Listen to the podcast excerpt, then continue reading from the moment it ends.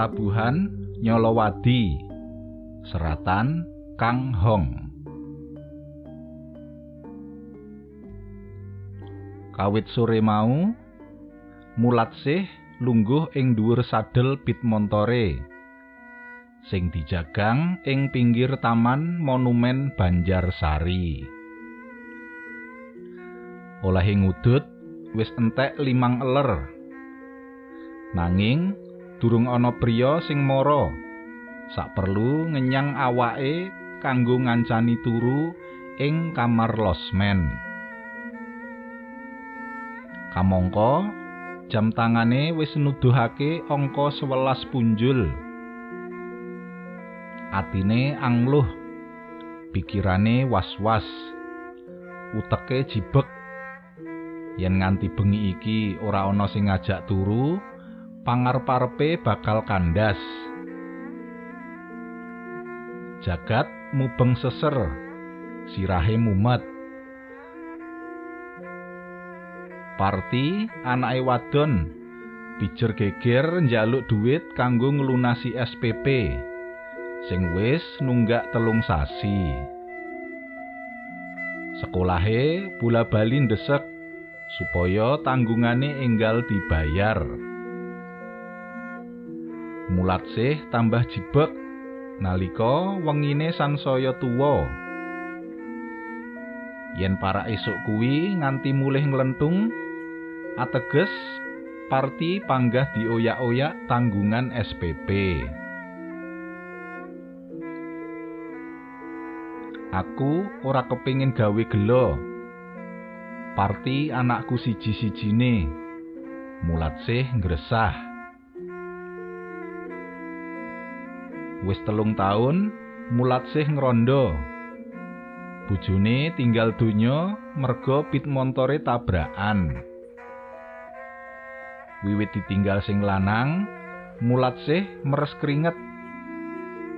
Paribasan sirah kanggo sikil lan sikil kanggo sirah anggone golek duit. Pamrihe supaya kendile orang guling lan golek ragat kanggo sekolahe parti. Mulatsih mupus ora arep rabi meneh. Pilih ngopeni parti. Nadyan upama karep rabi meneh sing gelem isih akeh. Awit umure isih kurang saka patang puluh taun. Nanging mulatsih dadi memang yen ngelingi lakune bebrayan karo paiman bojone. Awit paiman sing biyen didomo-domo minangka gegantilane ati jebul malah mblinjani rasa tresnane. Paiman seneng dem-deman. Ora mung mendem omben-omben, nanging uga seneng mendem wedokan. Saben dina lunga bengi. Mulih esuk. Sajak orang rewes marang bojo lan anake. Gaweane minangka tukang kayu dilirwakake. Uripe awut-awutan. Jroning kahanan mabuk berat pit montor sing ditunggangi nabrak wit asem ing pinggir dalan yen saiki mulat sih nekat dadi wanita pelanyahan dudu amarga lara ati. Nanging merga kepepet butuh. Arep nyambut gawe dadi buruh umbah-umbah. Utawa dadi pembantu awake wis ora kuat. Apa meneh dadi karyawan pabrik utawa kantoran ngendi ana kantor sing gelem nampa?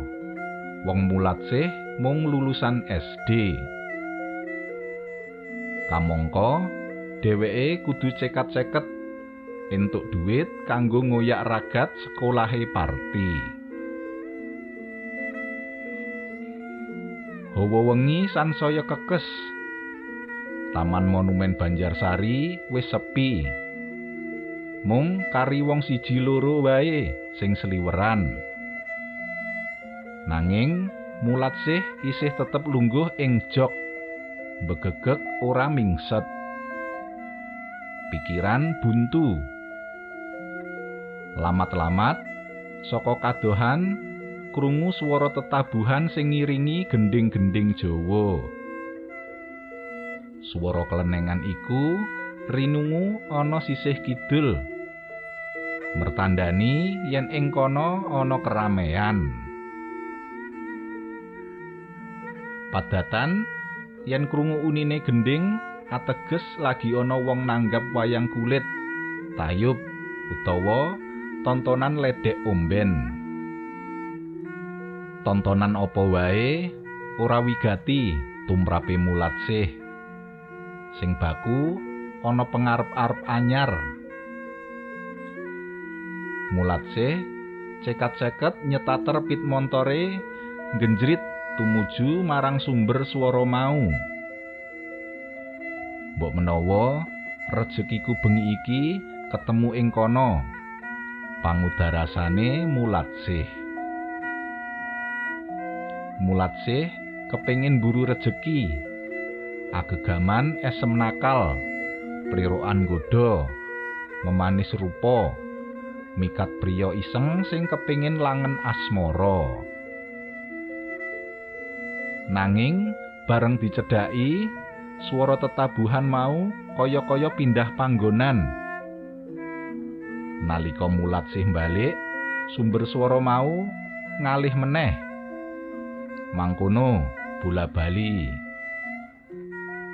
Wekasane mulat sih nekat ngenerake pit montore nuruti karepe ati. Pet.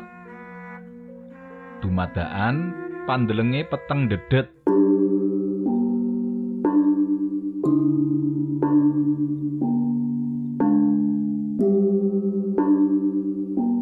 Mulat sih sadar. Nalika dheweke wis ana tengahing keramaian gumebyar sorote lampu sok-sok mblerengi mripate. Mulat sih rumangsane wis lungguh kaya padatan. Nalika dheweke ider golek lanangan ing sedel pit montore kaya lumrahe ing panggonan keramaian pepak dagangan ditawakake. Wiwit dodolan barang sepele kaya to dolanan bocah nganti barang-barang aji padha diler. Ing kono uga akeh wong sing padha dol tinuku. Nanging suwe-suwe umbyake manungsa iku owah. Wujud dadi makhluk sing aneh-nganehi ana kang wujudan gembung tanpa sirah wanudya sing raine gudras getih. Bocah-bocah cilik gundul padha gegojekan. Uga katon wong sing padha nganggo busana necis nanging raine pucet. Lan meneh anggone padha dol tinuku mau ora ijol barang karo duit kertas. Nanging sing kanggo tuku wujud lempengan lan duit recehan sing dumadi saka emas. Mulat sih pengin jerit sak banter-bantere. Nanging lambe kaya dikunci. Awake gemeter. Wulu gitok padha ngadeg. Mulat sih ora kuwawa tumindak apa-apa bisane mung deleng pating sliwere lelembut. Lelembut iku padha omong-omongan. Suarane gemrenggeng kaya tawon. Rombongan niyaga ya katon lagi nabuh kanthi laras gending-gending Jawa. Ubo rampe sesaji cumepak. Wiwit saka kembang setaman melati cempaka kemenyan dupa lan candu. Uga ana saperangan wong lanang wadon sing padha gegandengan tangan. Ngumbar rasa tresno karo guyon cekikian. Mulat sih uga weruh sakwenehe makhluk lagi dol tinuku candu. Ana telung jenis candu sing disenengi. Candu ireng sing tuku bangsane lelembut pinggiran kaya to sundel bolong, tetean, pocongan. Candu kuning akeh-akehe dituku lelembut golongan ningrat lan bangsawan. Jenis jim sing penganggone kaya sentana dalem keraton. Lan candu putih karmane makhluk gaib jenis genderuwo, periprayangan lan banaspati.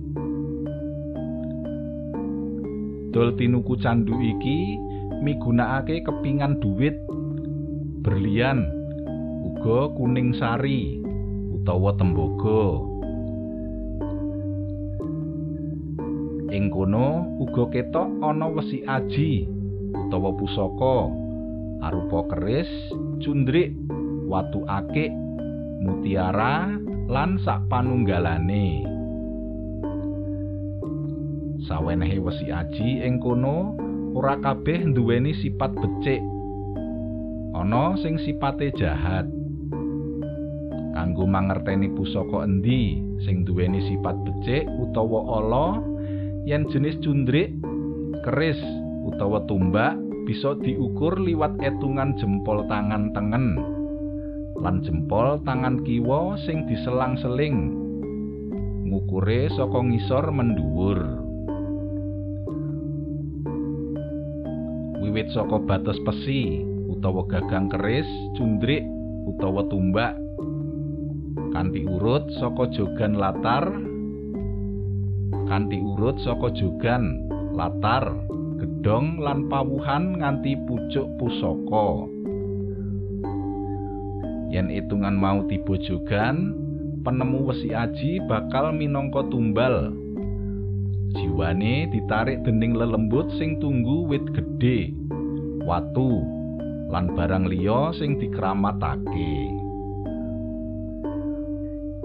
yen tiba latar panguripane sing nemu bakal asat bangkrut adoh saka rejeki dadi yen nemu pusaka sing manut etungan jogan utawa latar luwih becik dibuang utawa dilarung wae. Swara bisikan ing kupinge mulat tanpa mangerteni sapa sing bisiki. Yen itungan tiba gedhong sing nemu pusaka bakal antuk kamulyan pinayungan lan murah rejeki nalika etungane pawuhan lumakune uripe sing nemu bakal sarwa kecukupan. Akeh kancane lan bisa dadi pemimpin kinurmat. Pawuhan iku paribasane panggonan kanggo madahi kabeh tumindak becik lan ala. Nanging asile tetep bakal becik. Mula tumindaka sing becik yen mengko nemu wesi aji ya sing becik lan migunani marang sesami. Mula tumindaka sing becik. Yen mengko nemu wesi aji, ya sing becik lan migunani marang sesami. Kandhane swara nyolowati mau. Durung entek gumune, mulat sih krungu kluruke jago sing saut-sautan. Mulatsih lagi sadar yen jebul dheweke mapan ana tengahing kuburan tuwa. Kiwa tengene tinukulan suket sing dhuwur-dhuwur lan wit kamboja sing ora kopen. Mbuh, saka ngendi lan sapa sing menehi? Kok ing pangkone ujug-ujug ana telung lempengan emas lan cundrik cilik Ing remeng-remenge swasana, Mulatsih sadar yen lagi keblasuk kuburan tuwa ing gumuk sing ngisore mili santer kali tempuran. Kuburan kuwi kondange angker. Saking angkere nganti ora ana jalma sing wani mara. Bejane Mulatse isih nunggang pit montor. Saengga bisa enggal sumingkir saka papan kono. Karo nyangking lantakan emas lan wesi aji wujud jundrik sing ditemu saka makam ranjang gumantung kuwi. Muga-muga barang iki bisa ngewahi uripku lan nuntun ing dalan kabecikan. Pangajape mulatsih.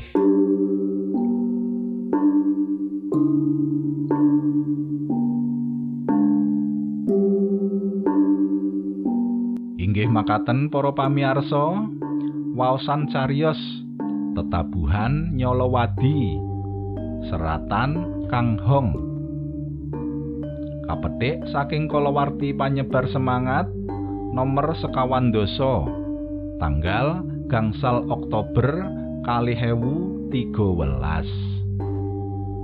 Matur nuwun